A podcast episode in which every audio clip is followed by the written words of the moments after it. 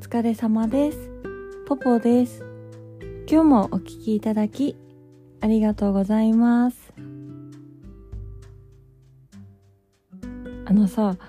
皆さんさ、洋服のブランドで エスエムツー って書くブランドご存知ですか？あのね、ローマ字の大文字で エスエム で数字のにっ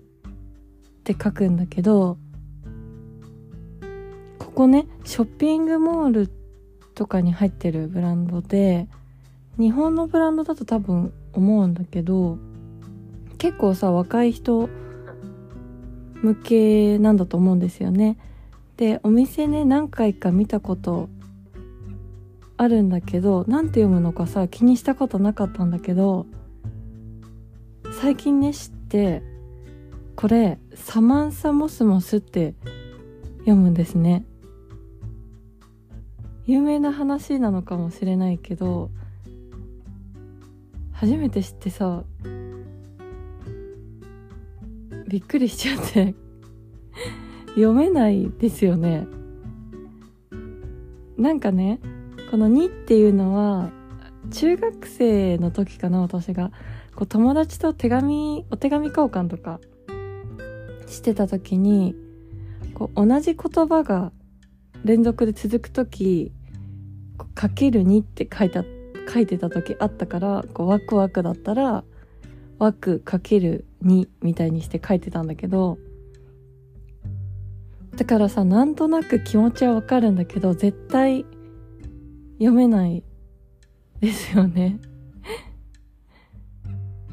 で、私さ、こういうのを結局年上の人に、今までは教える側だったのに、いつの間にかさ、教えられる側になったんだなと思って。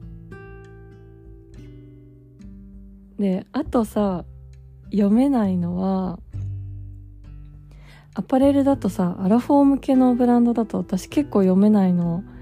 読めなかったやつが結構あって、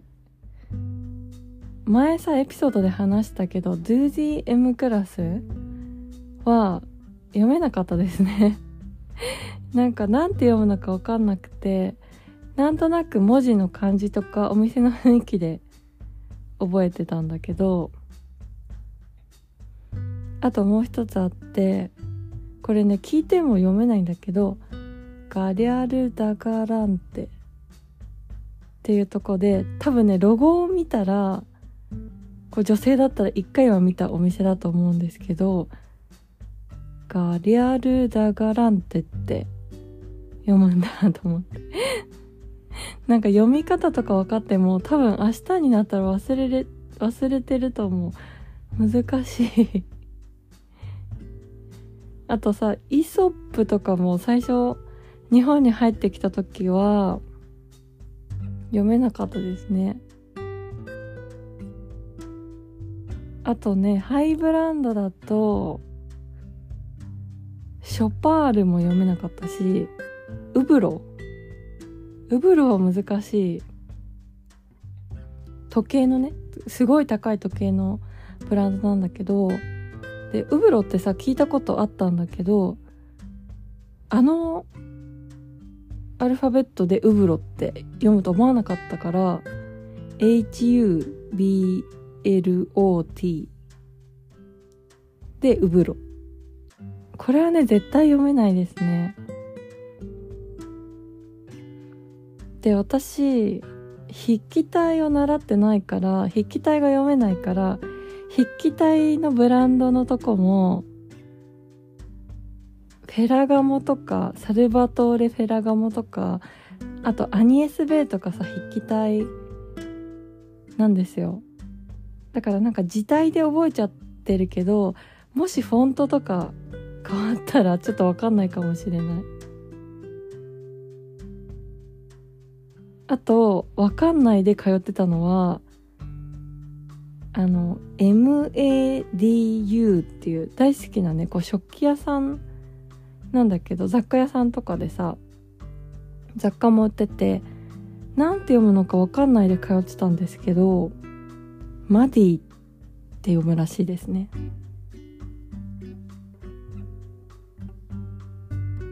で、あとね、今アラフォーくらいの人だったら知ってると思うんだけど、今でもあるかな。私じゅう代の時にあの アイエヌジーエヌアイ っていうプチプラではないんだけど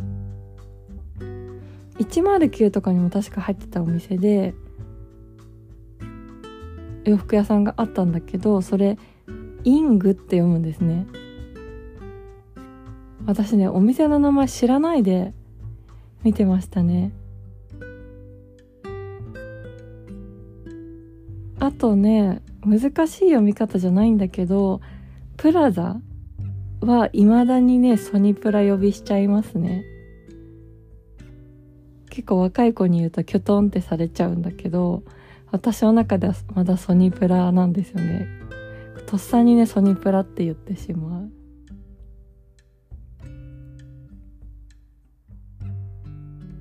あとさ、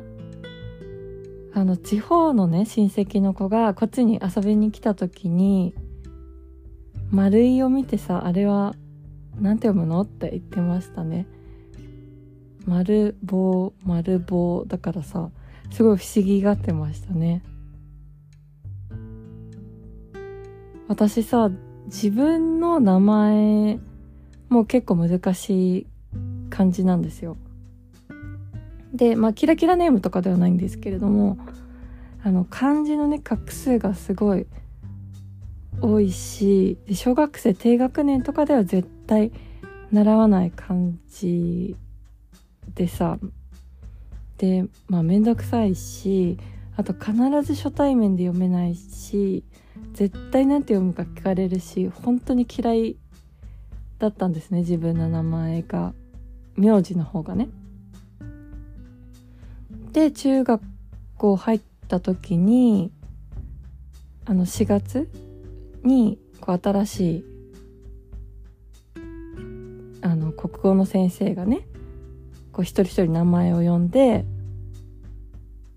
行くんだけど、で、私の時に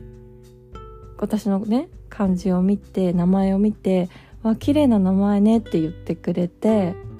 それからね、なんか好きになってたんですね。で、私一度ね、お嫁に行った時に名字が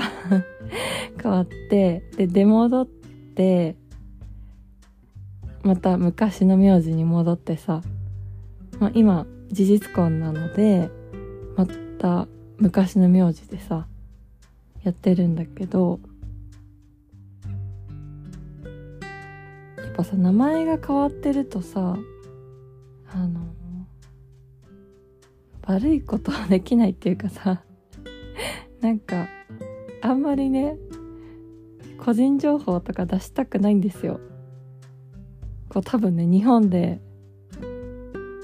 一人とかだと思うからさ、この名字の漢字と